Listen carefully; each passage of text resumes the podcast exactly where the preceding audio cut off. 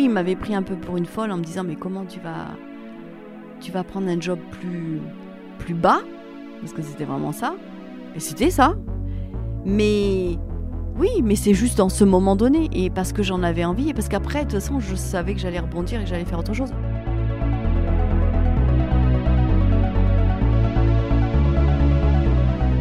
Bonjour à tous, je suis Rémi Sanlis et vous écoutez La méthode des patrons. Aujourd'hui, le travail prend une place importante dans nos vies. Vous êtes sûrement débordé par les mails, vous avez du mal à trouver l'équilibre entre votre vie pro et votre vie perso. Vous êtes peut-être étudiant et vous voulez mener au mieux votre future carrière. Grâce à ce podcast, vous allez recevoir les conseils des plus grands dirigeants français afin de gérer et faire avancer au mieux votre carrière. Aujourd'hui, je reçois Caroline Gaille, euh, directrice générale d'American Express France. Caroline, bonjour. Bonjour.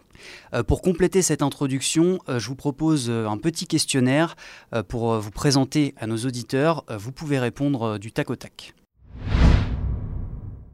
Alors pour commencer, votre lieu de naissance. Neuilly. les études que vous avez faites. Donc des études d'économie et de mathématiques à Dauphine et ensuite une école de commerce, l'EDEC. les entreprises dans lesquelles vous avez travaillé. Deux entreprises mais trois pays, la Sopexa en Irlande, la Sopexa en Angleterre et ensuite American Express en France. Euh, votre passion en dehors du travail Mes enfants qui sont encore jeunes et qui me prennent beaucoup de temps. Euh, votre lieu de vacances Ouh, beaucoup de pays. J'adore voyager. Euh, la personne que vous admirez Ouh, alors du tac au tac, une personne, Barack Obama. et enfin, la plus belle fiche de paye que vous ayez eue Ça c'est confidentiel, je ne dirai pas.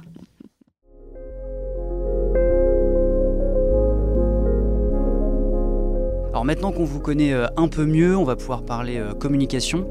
Euh, American Express, comme son nom l'indique, est une entreprise américaine. le feedback y est très important. pour commencer, c'est quoi un bon feedback? Alors, donc en effet, nous, le feedback, ça fait partie des valeurs très importantes. Un bon feedback, c'est lorsque déjà, il faut trouver le bon moment pour le trouver. C'est-à-dire que il faut qu'on la personne qui va le recevoir et la personne qui le donne, il y a le travail des deux côtés. Et un bon feedback, c'est quand il est appuyé sur des faits et qu'il est donné dans le sens de pour s'améliorer. Donc c'est ça qui est important et c'est aussi important de le faire souvent quand même rapidement après que le fait se soit passé parce que ça permet de revenir rapidement dessus et de, de se mettre d'accord sur est-ce qu'on avait un moyen de faire différemment. Euh, donc, par exemple, pour être concret, il y a certaines personnes qui nous écoutent qui parfois peut-être ont des choses euh, négatives à dire à quelqu'un. Comment il faut procéder dans ces cas-là? Alors, déjà, il faut on va être très concret, il faut pas forcément dire tu as dit cela. C'est dans cette situation, si tu t'imagines, par exemple, en ayant été dans la position de celui qui reçoit l'information, euh, il faut s'assurer qu'on ait la confiance d'abord, on est dans un cadre bienveillant. Mais ensuite, il faut être très clair sur voilà la façon peut-être dont tu as dit cela, ça a pu être perçu de telle ou telle chose. Donc, il faut être concret sur euh, les éléments. Donc, est-ce que tu te rends compte que quand tu as dit cet élément, ça a pu être perçu comme une critique très directe ou une remise en cause de la personne ou ça a pu l'humilier? Est-ce que tu penses qu'il y aurait peut-être une autre façon de faire? Voilà. Donc, euh, être dans un cadre bienveillant, appuyer sur un fait, mais faire bien attention aux mots qu'on utilise.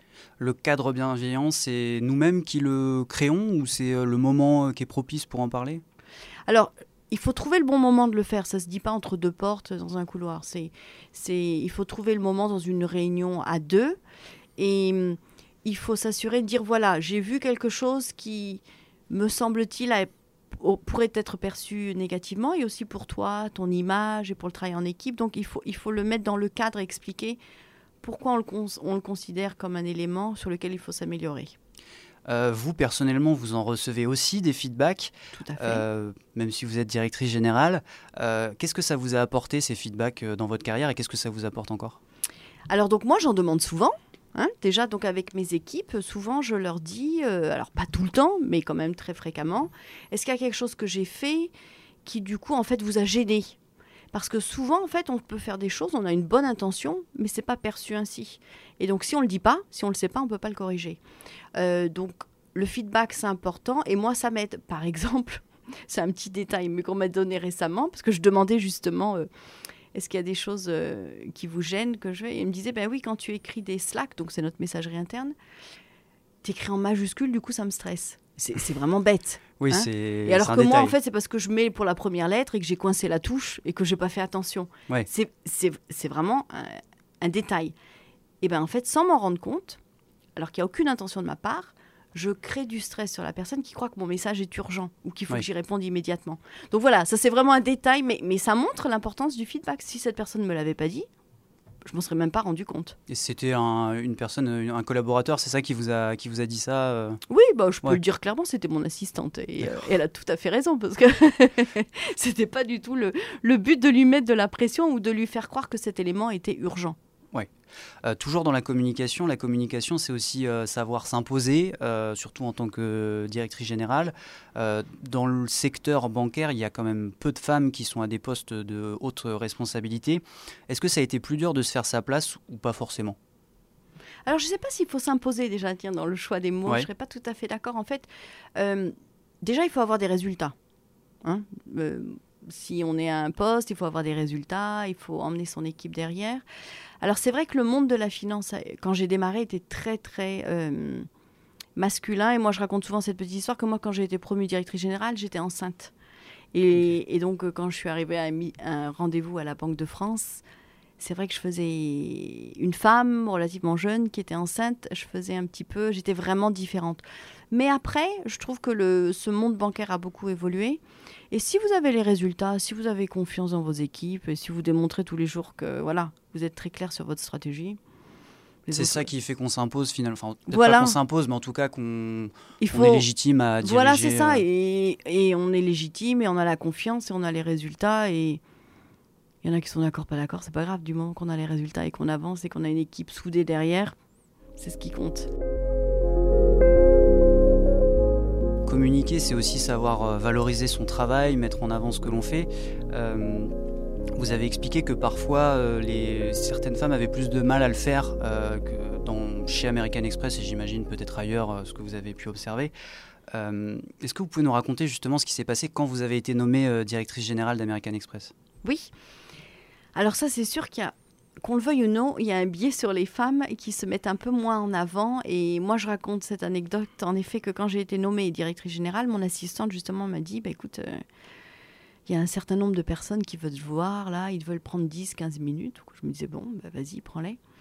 Et en fait, c'était 10 hommes qui étaient venus me voir pour me dire, bah voilà, voilà ce que je fais, voilà mon job, voilà mes compétences, juste pour se mettre sur mon radar. Et c'était pas du tout fait avec une mauvaise intention. hein, C'était très bien d'ailleurs. J'y avais même pas pensé moi-même pour mes jobs au-dessus. Ouais. Mais qui voulaient se mettre sur mon radar parce que maintenant que j'étais directrice générale, j'allais peut-être changer l'organisation. Et en fait, ils voulaient se faire connaître. Et ils voulaient me faire connaître leurs compétences aujourd'hui ou aussi leur potentiel, ce dont ils avaient envie. Et je l'ai dit ensuite euh, à pas mal de femmes euh, directrices pour leur dire, mais, hé, mesdames, il n'y en a aucune de vous qui est venue me voir. Mais en revanche, j'ai eu 10 hommes. Et, et c'est pour ça que chez American Express, du coup, on a mis un, un système en place qu'on appelle les high potential et on essaye justement de pousser les femmes. Euh, on se dit des talents qu'on voit qui sont managers pour qu'elles deviennent directeurs. On se met d'accord au comité de direction que voilà, ça c'est les 5, 6 talents qu'on a et qu'on veut faire progresser. Et ensuite, on s'assure qu'on les connaît et on, on leur donne des jobs un peu plus larges pour qu'elles soient plus exposées, elles rencontrent plus de monde et pour leur donner confiance aussi. Parfois, on va les voir, Ouais. on dit là, il y a un job qui est ouvert, mais vas-y, postule. Et puis, si tu l'as pas, c'est pas grave, mais vas-y. Et justement, qu'est-ce qu'elles devraient faire peut-être qu'elles ne font pas pour accéder, euh, pour faire une carrière comme la vôtre par exemple? Eh bien, je pense que, comme je le dis parfois, elles se disent non, je vais pas postuler, j'ai pas toutes les compétences. Mais un homme non plus n'a pas forcément toutes les compétences, mais il a plus confiance en lui. Donc c'est c'est donner cette confiance, avoir cette confiance, euh, d'aller postuler à des jobs et de pas avoir peur si on vous dit non, c'est pas grave. Ça donne quand même le signe que vous avez envie de bouger, vous vous mettez en danger, etc. Donc moi je dirais prendre plus de risques euh, et oser un peu plus. D'accord. Et, et qu'est-ce que vous conseillez, que ce soit euh, n'importe qui, un homme, une femme, euh, pour justement mettre en avant son travail et qu'il soit valorisé son travail? Donc déjà, il faut avoir les résultats, mais une fois qu'on a les résultats, surtout si on a travaillé en équipe, je pense que les personnes avec qui on, on a travaillé sont de vrais ambassadeurs. Et, et Mhm. de pas hésiter et de, de cultiver en fait, euh, plus on travaille dans l'entreprise, euh, ces relations pour que plus tard, quand on a besoin de références aussi, Ouais. on puisse dire, euh, bah, si vous avez besoin de références, allez contacter telle ou telle personne. Souvent, ces personnes ont peut-être, sont peut-être montées dans l'entreprise. Ouais. Donc ça, c'est important, parce que c'est aussi s'appuyer sur d'autres personnes qui, qui peuvent témoigner que c'était génial de travailler avec vous. Donc le réseau est très important. Ouais. Et puis la deuxième chose, je dirais, c'est c'est de c'est pas la communication pour la communication, mais c'est de dire ben voilà euh, d'être clair en faisant un petit mémo. Donc voilà le voilà ce qu'on a fait, les objectifs, voilà pourquoi ça a super bien marché, les résultats concrets. Et, et de, le, de le pas de le donner à tout le monde, mais de le donner Ouais. aux personnes quand même qui étaient intéressées par ce sujet-là.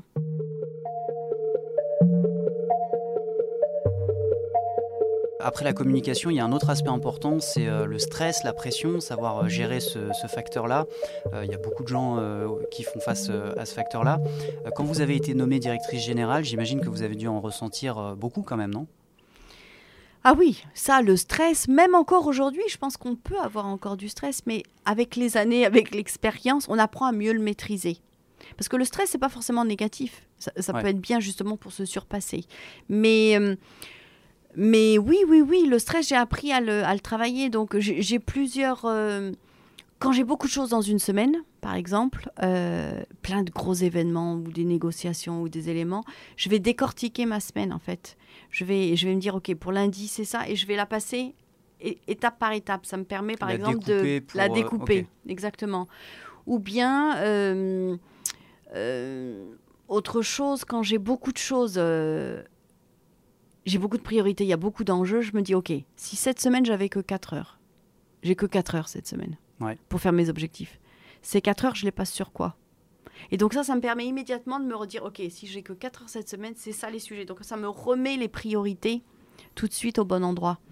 Euh, et puis aussi, bah, la nuit, s'il y a des choses qui me stressent, je l'écris sur un papier, ou même le matin, j'écris sur un papier ce qui me stresse. Et puis en fait, euh, Comme ça, c'est quelque part et, et voilà. Et ça enlève, ça enlève le stress. Ouais. Donc ça, c'est ça, c'est des éléments euh, un peu tactico-tactiques, euh, mais bonnes méthodes, oui, ça peut, ça peut servir effectivement. Parce que ce que vous- j'allais vous dire aussi, c'est qu'il y a quand même une responsabilité qui est importante ici chez American Express parce que il y a, vous devez rendre des comptes à la Banque de France.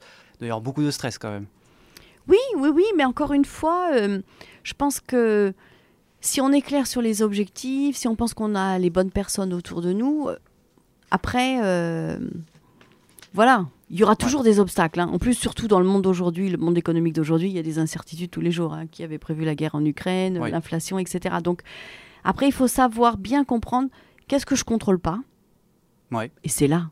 Ben, ce que je contrôle pas, euh, j'ai pas besoin de stresser dessus. hein. Mais qu'est-ce que je contrôle moi? Donc ça, c'est aussi un exercice que, qui est peut-être très pratico-pratique, mais c'est d'avoir la liste très claire de ce qui est là et j'y peux rien. Ouais. Et puis, et puis, et, de, et donc du coup, bah, d'un Oui, côté, faut- je m'en soucie pas. C'est là, ça veut dire que je, c'est pas que je, je l'ignore, mais c'est là, j'y peux rien. Et donc du coup, me concentrer sur ce que je peux contrôler moi, ce sur quoi je peux agir. Oui, il faut pas se prendre la tête euh, sur les problèmes qu'on peut pas résoudre finalement. Oui, voilà, ou des facteurs externes. Bon, il y a de l'inflation en France, bah oui, euh, ça va peut-être poser des problèmes, des problèmes, mais, mais bon, voilà, c'est un fait. Mais maintenant, c'est comment moi je gère cette inflation euh, dans mes produits, etc.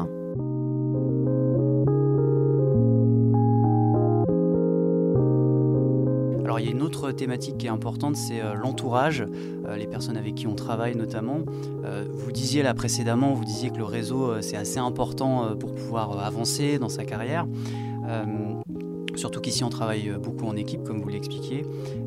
Comment se le constitue ce réseau? Ça se fait naturellement ou est-ce qu'il y a une démarche pour se le constituer? Alors non, c'est un travail. Il faut quand même y passer un peu de temps. C'est-à-dire que donc on part toujours du départ, c'est il faut faire ses résultats. Et euh, quand on travaille en équipe, c'est vraiment important sur ces projets en fait de nouer des relations, que ça se passe bien. Donc là, c'est le côté un peu naturel, on démarre, etc. Mais après, il faut prendre de son temps pour garder ces relations. Et alors Ouais. surtout, c'est vrai que là, moi, je vous donne l'exemple parce qu'on est dans une grosse société multinationale, donc on a des équipes un peu partout dans le monde. Mais, mais donc c'est vrai que ces relations, il faut les, il faut les garder. Euh, moi, j'ai travaillé sur des projets au tout début de ma carrière. Avec des équipes, on a vraiment, on s'est bien amusé ensemble et on a bien réussi ensemble sur ces projets. Et puis ensuite, euh, certains ont déménagé, étaient à Londres. euh, et à chaque fois que j'allais à Londres, même si je travaillais plus avec, avec eux, j'allais les voir. comment ça va et qu'est-ce que tu fais, tu es sur quel job, etc. On se tenait au courant. Et puis ensuite, il se trouve que nos chemins se sont recroisés après un peu plus tard. Et aujourd'hui, ça reste des alliés. Donc en fait, il faut quand même prendre du temps pour garder ces relations. Et ça sert aussi à l'externe parce que parfois quand on peut avoir des problèmes dans le monde de l'entreprise, on est un peu perdu, on se dit là je sais plus vers où aller, c'est important de pouvoir s'appuyer sur ces relations pour aussi avoir un œil externe. On peut s'appuyer sur quelqu'un en, interne dans l'entreprise, ouais. mais c'est bien d'avoir aussi quelqu'un qui vous connaît un peu à l'externe et qui peut vous dire bah, tiens un regard extérieur sur euh, la voilà, situation. Voilà pour vous pour vous parler honnêtement, bah, écoute ça c'était c'était force. Là, c'est moi, c'est peut-être des choses plus à travailler pour aussi vous donner cette vue euh, différente en fait. Et vous avez encore le temps de justement pouvoir aller voir euh, les personnes de votre réseau, alors que quand on est directrice générale, on doit avoir un emploi du temps assez chargé, non? Oui, mais par exemple, ben, quand je vais à New York euh, pour, le, pour le travail, je vais prendre dans ma journée une demi-heure, nous on fait beaucoup de meetings d'une demi-heure, pour aller dire bonjour à telle personne et tout. Donc je vais le construire dans mon agenda. Je resterai peut-être 45, euh, euh, enfin un jour de plus s'il le faut, mais je vais le construire dans mon agenda parce que c'est pas du temps perdu, c'est du temps. Et souvent je vais apprendre des choses d'ailleurs euh, dont ils sont au courant, qui vont pouvoir me servir pour mon job, etc. Donc en fait c'est vraiment important. Et qu'est-ce que ça vous a apporté avec du recul sur votre carrière?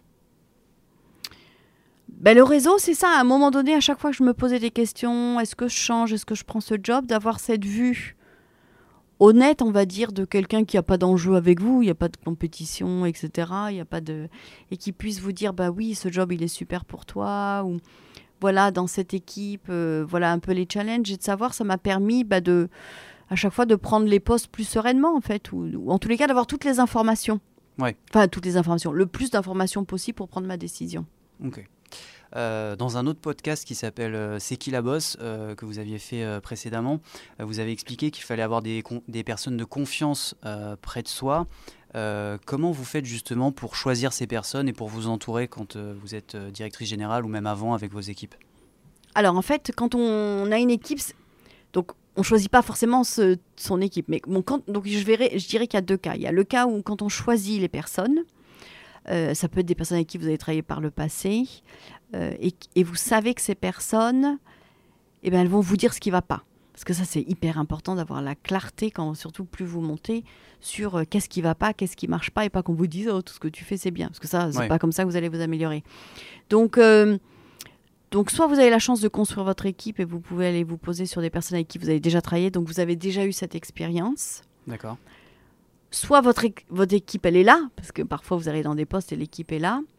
Et en fait, il faut la construire, cette confiance. Donc, il faut démontrer, parce que ça ne se décrète pas, la confiance. Donc, en fait, hmm. c'est à vous de démontrer, ben voilà, tiens, regarde là, j'ai hésité sur ce point-là, pour montrer aussi que bah, ce n'est pas vous qui avez forcément tout le savoir et que vous valorisez ce que les personnes peuvent penser. Donc, c'est à vous de montrer d'abord que vous, avez, que vous donnez cette confiance. Et ensuite, progressivement, moi je dis toujours à mes équipes, me dites pas si on a raté une campagne, me dites pas ah oui on l'a gagné, mais pas tout à fait. Non, on l'a raté, on l'a raté ou on l'a, on l'a réussi. Parce qu'encore une fois, si on sait pas, si on reconnaît pas ses erreurs, on va pas pouvoir les corriger. Ouais. Et on va refaire la même erreur. Donc c'est très très important d'être très clair sur ce qui fonctionne et ce qui fonctionne pas, ou, ou d'avoir des personnes qui vous le disent. Et, et donc ça, pour ça aussi, parce qu'il peut y avoir peut-être un peu de la peur, très plus peut-être d'ailleurs dans la culture française que dans la culture anglo-saxonne. Quand on mène une équipe, c'est ça? Oui, la peur de dire oulala, là là, ça va pas marcher. Ah Est-ce que je vais dans ce sens-là, en fait, de parfois la transparence sur les résultats n'est pas là parce que parce que vous avez un cadre de management qui fait que bah, c'est sanctions immédiatement, etc. Donc il faut aussi pouvoir avoir un cadre de management que nous on a dans la culture américaine et qu'on a chez American Express, qui est que non pas qu'on célèbre l'échec, parce que mais mais quand même au moins on célèbre quand on a dit bah voilà ça ça marche pas ou on a tel problème et qu'on se concentre sur les solutions. Et justement, comme vous, vous êtes issu d'une culture plutôt anglo-saxonne, vous avez travaillé six ans euh, à Londres et puis après à Dublin pendant ces six ans. Euh, qu'est-ce qu'on peut apprendre justement de cette culture anglo-saxonne qui peut-être n'est pas assez fait en France notamment?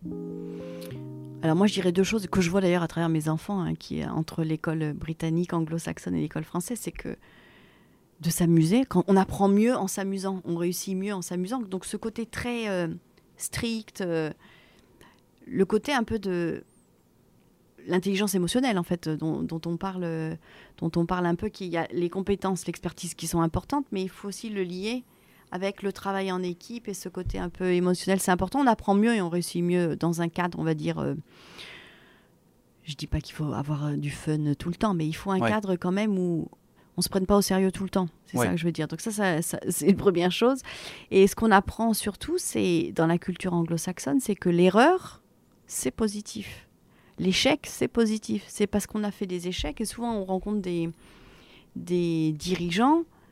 Ils vont pas vous demander comme moi on m'a fait quand je rentrais en France, c'est quelle école t'as fait, euh, etc. C'est, c'est ben voilà, j'ai eu cette carrière, j'ai raté ou j'ai viré, je suis passé à autre chose. Et donc l'échec est vécu comme un tremplin positif. Et donc cette culture de, même à l'école, euh, j'ai raté ou, mais en fait je rebondis ensuite parce que j'ai appris quelque chose. Ça c'est quelque chose qu'il faut développer plus, me semble-t-il, en France, dans le monde global en fait. Euh, l'entourage, donc on, a, on en a parlé là, on continue à en parler. Euh, ce sont aussi, il y a les collègues de travail d'un côté, il y a aussi les amis, euh, l'entourage proche. avant que vous ne dirigiez American Express, même que vous n'entriez chez American Express, vous, vous aviez une possibilité d'être directrice générale au Portugal chez Sopexa, donc une agence de communication et de marketing. Oui. et vous aviez dit que finalement dans le regard des autres, vous aviez un peu, euh, c'était un peu moins bien parce que le poste était moins prestigieux du côté d'American Express euh, que du côté de chez euh, Sopexa. comment on fait pour les gens, par exemple, qui doivent prendre des décisions à un certain moment et qui vont peut-être aller dans une entreprise qui est un peu moins bien perçue par le grand public, mais peut-être dans laquelle ils, ils, se sentiront un peu mieux? Comment on fait pour gérer ce regard des autres dans ces moments-là? Alors moi, je dirais que déjà, c'est, enfin, on passe beaucoup de temps au travail. Donc il faut qu'on aime ce qu'on fait. C'est pas tous les jours facile, même quand on aime ce qu'on fait. Donc, moi, mon conseil, c'est de pas de chercher la promotion pour la promotion. Euh, et en effet, quand j'ai eu ce moment où j'avais été six ans à l'étranger et qu'on m'a proposé un poste toujours dans un autre pays étranger, et que finalement j'ai choisi euh, de rentrer en France et de rentrer chez Amex à un job qui était, euh, j'avais plus d'équipe, j'étais manager, alors que de l'autre côté on allait me confier une direction d'un petit pays. Hein, y avait, mais, mais quand même, euh, j'ai pas hésité une seule seconde parce que euh, parce que j'avais envie en fait de rentrer en France. J'avais envie d'une autre expérience. Donc moi, je dirais, euh, il faut se sentir à l'aise avec. Il faut se sentir euh, en, ligne avec son ADN en fait de ce qu'on a envie de faire, parce qu'après vous allez rebondir. Donc là, le regard des autres, oui, il m'avait pris un peu pour une folle en me disant mais comment tu vas tu vas prendre un job plus, plus bas, parce que c'était vraiment ça. Et c'était ça. Mais oui, mais c'est juste dans ce moment donné, et parce que j'en avais envie, et parce qu'après, de toute façon, je savais que j'allais rebondir et que j'allais faire autre chose. J'avais pas imaginé quand je suis rentrée chez Amex en manager, enfin en chef de produit, que je serais un jour DG. Euh, ça s'est fait par la suite. Mais, mais du coup, je dis, ayez confiance en vous, c'est le plus important. Et si vous êtes bon dans ce que vous faites, vous trouverez votre chemin. Hein. Oui, il n'y a pas de raison qu'après euh, l'évolution ne soit pas positive. Exactement. Et puis après, il n'y a pas que des évolutions verticales. Il y a des gens qui adorent ce qu'ils font, qui sont très bons et qui peuvent aussi grossir avec des postes en latéral, en fait. Donc. Euh, C'est-à-dire? ben, C'est-à-dire qu'on regarde toujours euh, le niveau au-dessus. Mais moi, je considère qu'en rentrant chez Amex en chef de produit, j'étais pas DG, en effet, j'étais un chef de produit, mais que j'avais d'autres choses à apprendre, en fait, pour développer mes compétences. Oui, donc il ne faut pas forcément viser toujours le poste d'au-dessus, mais il faut aussi euh, déjà apprécier ce qu'on fait, c'est ça? Oui, et ou aller chercher des jobs ou des compétences qu'on n'a pas aussi sur le côté. Enfin, c'est-à-dire que on regarde souvent l'échelle en haut, mais parfois ça peut être un escalier. Oui. Voilà, c'est ça en fait. Et il n'y a pas de chemin parfait en fait. Et justement, vous aviez dit aussi que hum, il faut chercher à faire euh, grossir entre guillemets son, poste, à l'enrichir. Oui. Euh, ça veut dire quoi concrètement vous dans votre parcours? Comment ça s'est traduit? Eh bien parce que par exemple, euh, quand j'ai eu des postes chez American Express, ça avait une définition, euh, par exemple sur le recrutement euh, des cartes. et puis ensuite, j'ai vu d'autres opportunités pour attirer des prospects. Et donc j'ai fait des propositions en disant, OK, donc là, bien sûr, je suis en train d'acquérir des nouveaux prospects par ce canal-là. Mais je me suis dit, tiens, on pourrait tester ça, on pourrait le faire ça. Donc je suis allée voir mon boss, je lui ai dit, tiens, est-ce que tu penses qu'on pourrait faire ça? Je me dis qu'il y a une opportunité. Et puis mon boss me dit, vas-y. Et puis voilà, on y est allé, on a réussi, et puis on a réussi à acquérir encore plus de prospects. Donc c'est dans ce sens-là d'être curieux et de pas hésiter. Au pire, elle m'aurait dit non, et ben voilà, tant pis. Mais en fait, ça a marché. Et puis après, du coup, on a développé toute une équipe euh, sur ce sujet-là et on a, on grossi encore plus fortement. Donc c'est dans ce sens-là de faites bien votre job. Mais surtout, si vous avez des idées qui rentrent dans la stratégie, allez les proposer, quoi. Et puis après, tester, et puis à vous de démontrer que ça marche. Mais c'est dans ce sens-là.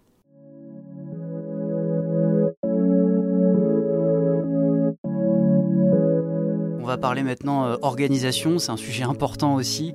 Euh, vous, à titre personnel, comment vous équilibrez votre vie professionnelle qui est bien remplie et votre vie personnelle?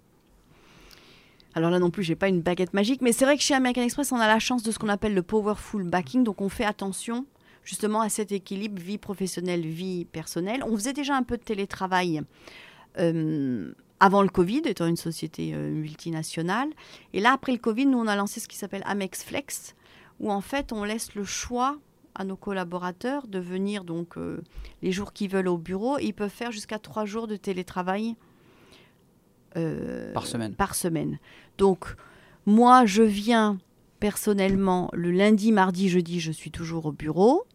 Mercredi, vendredi, quand je peux, parce qu'évidemment, si j'ai une réunion, j'irai là où il faut que j'aille ou en voyage, mais euh, j'essaye quand je peux le mercredi et le vendredi d'être à la maison. Et ça, c'est un vrai, ce mode hybride, c'est vraiment bien parce que moi, par exemple, ben voilà, tous les vendredis matins, j'essaye d'être à la maison et je vais avec ma fille à l'école à pied. Donc on se fait notre petit 15 euh, minutes à pied, on va et on revient.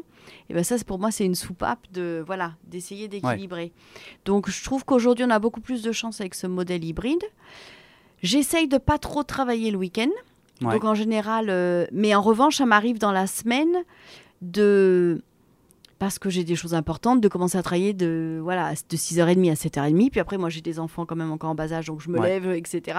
Puis après, je vais, au, je vais au travail. Donc, je trouve que ce modèle hybride, il est quand même fantastique parce qu'il permet de mieux équilibrer la vie personnelle et la vie euh, professionnelle. Et nous, étant en société américaine aussi, j'ai souvent des calls tard le soir. Ouais, d'accord. Donc, de les faire euh, de la maison, c'est quand même plus pratique que de rentrer à 9h du soir euh, du bureau. Euh, sur les mails aussi, qui est une thématique euh, importante, une problématique que beaucoup de personnes rencontrent. Comment vous le gérez, vous? Parce que les, directeurs euh, généraux ont, j'imagine, beaucoup plus de mails en plus qu'un collaborateur normal, alors que déjà les collaborateurs normaux en ont beaucoup aussi. Oui. Alors là non plus, hein, je ne vais pas vous dire que je suis parfaite, mais en tous les cas, j'ai quand même des petits trucs dans le sens où moi, je regarde pas mes mails. Enfin, déjà, j'ai beaucoup de réunions. Donc, je me mets des plages où je regarde mes emails. D'accord. D'accord? Donc, par exemple, euh, ça peut être, euh, à titre d'exemple, euh, allez, lundi de 9 à 10, je vais regarder mes emails.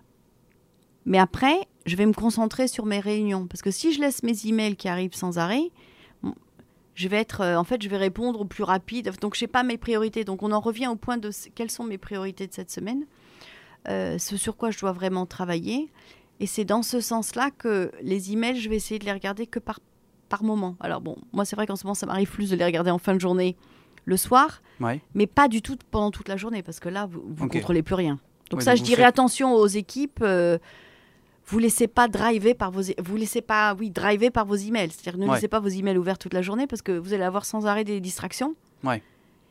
donc essayez d'avoir des plages horaires pendant deux heures et puis après tout est urgent dans le monde de l'email mais hmm. ça peut attendre 24 heures euh, une heure etc et puis aussi de les trier selon euh, les personnes, les projets, euh, parce qu'il y, y, a des projets importants sur lesquels vous travaillez, bah, si vous savez que ces personnes, vous regardez ces emails-là en priorité.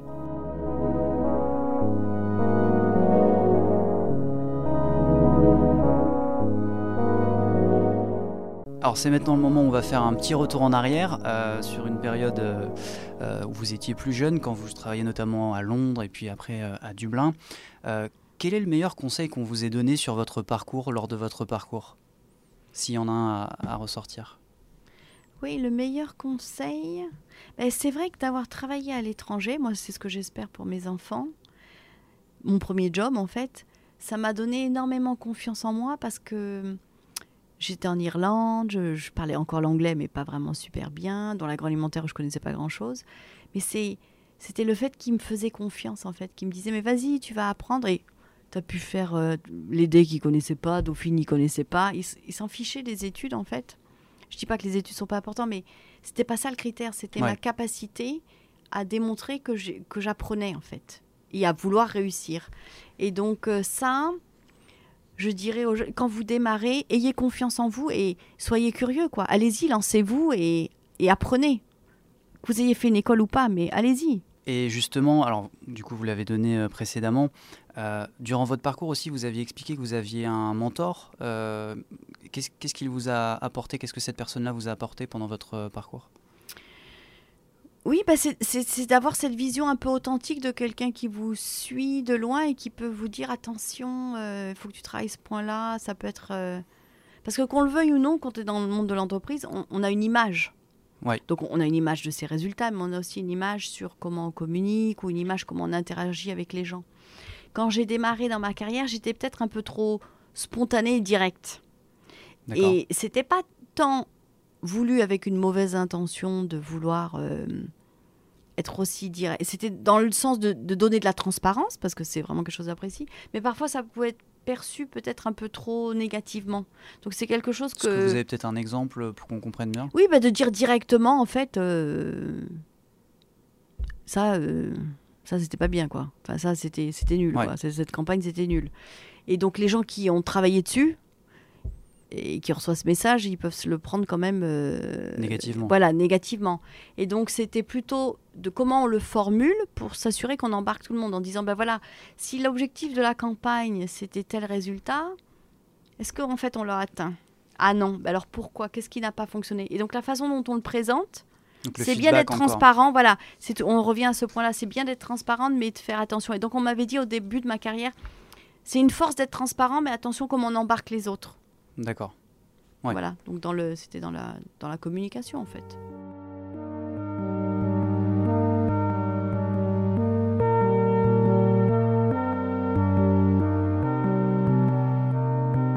On va finir euh, avec la dernière partie euh, de ce podcast. Euh, est-ce qu'il y a un livre qui vous aide au quotidien, que vous avez peut-être lu plus jeune, qui vous a aidé dans votre parcours? Alors oui, il y a un livre qui s'appelle ben, justement L'intelligence émotionnelle de Goldman et qu'on m'avait donné quand j'étais en Irlande. Donc je, vais avoir, enfin je venais de démarrer ma carrière et qui et encore une fois qui montre la force des anglo-saxons je pense dans le mode de comment on manage des équipes comment on lead des équipes et c'est tout ce c'est quelque chose de très connu maintenant mais qui est entre l'intelligence le quotient intellectuel ce qu'on appelle le IQ et puis l'intelligence émotionnelle, ce qu'on appelle le EQ, e, EQ en anglais, et qui montre que pour réussir et pour embarquer des équipes et pour avoir des résultats, bien sûr, il faut l'expertise. Mais si on n'a que l'expertise, ça marche pas. Parce que donner du sens, faire sentir aux gens qu'on est ensemble dans un projet, qu'on va réussir ensemble, donc tout ce qui est de l'empathie, le feedback, les relations humaines qu'on peut avoir, c'est aussi important pour amener les équipes avec soi. Donc ce livre, en 99, on me l'avait donné. Au début, je n'avais pas trop compris. Mais quand je vois maintenant aujourd'hui, et d'ailleurs, euh, je pense que tous les gourous du management, du leadership en parlent aujourd'hui, de l'importance d'avoir les deux. D'accord. En fait. Avec du recul, vous vous rendez compte euh, peut-être mieux de la pertinence de ce livre, c'est ça? Exactement. Ouais. Euh, une autre. Est-ce que vous avez aussi peut-être une phrase ou une citation qui, qui vous guide un peu, qui vous ressemble? Alors j'en ai deux qu'on donne souvent. Euh, la première, euh, c'est celle que je donne souvent aux équipes de, et d'ailleurs qui n'est pas la mienne, qui est celle de notre ancien PDG d'American Express, Ken Cheno, et qui disait euh, en anglais define reality but give hope. Donc c'est-à-dire qui vient de Bonaparte. En fait, c'est en tant que leader, c'est d'une équipe ou d'une entreprise, c'est définir la réalité, mais donner l'espoir en fait, montrer où est-ce qu'on veut aller. Donc ça, je trouve ça c'est super dans, cette idée de transparence. Voilà nos forces, voilà ce sur quoi on doit s'améliorer. Mais on a un plan, donc on est confiant, on va y arriver. Et la deuxième, elle est euh, sur euh, le futur. À chaque fois, je vais regarder comment elle s'appelle. C'est celle de Abraham Lincoln. Voilà. C'est The best way to predict the future is to create it. Qui est génial, ça, c'est sur cette idée que le futur, ben, c'est dans nos mains. Il faut qu'on soit acteur, donc à nous de le prédire, à nous de le faire. Euh, ultime question euh, de cette euh, interview, c'est quoi une patronne pour vous, Caroline Gay Alors une patronne, ça a plein de définitions, mais je dirais quelqu'un qui arrive à donner du sens à toutes les équipes dont elle s'entoure pour qu'ensemble on gagne et on y arrive, et qui permet justement à ce que le, porter, le projet qui est porté, en fait, il soit porté par tous. En fait, il soit le projet de tous. On, est vraiment ensemble dans cette bataille. Donc, un patron, c'est celui qui, pour moi, euh, arrive bien à définir quel est ce projet, quel est son sens et comment chacun a un rôle à jouer dans ce projet-là. Merci beaucoup, Caroline Gaille. Euh, et puis merci à vous d'avoir écouté la méthode des patrons. N'hésitez pas à recommander ce podcast autour de vous et à le partager et à nous faire vos retours également sur les réseaux sociaux. À très vite.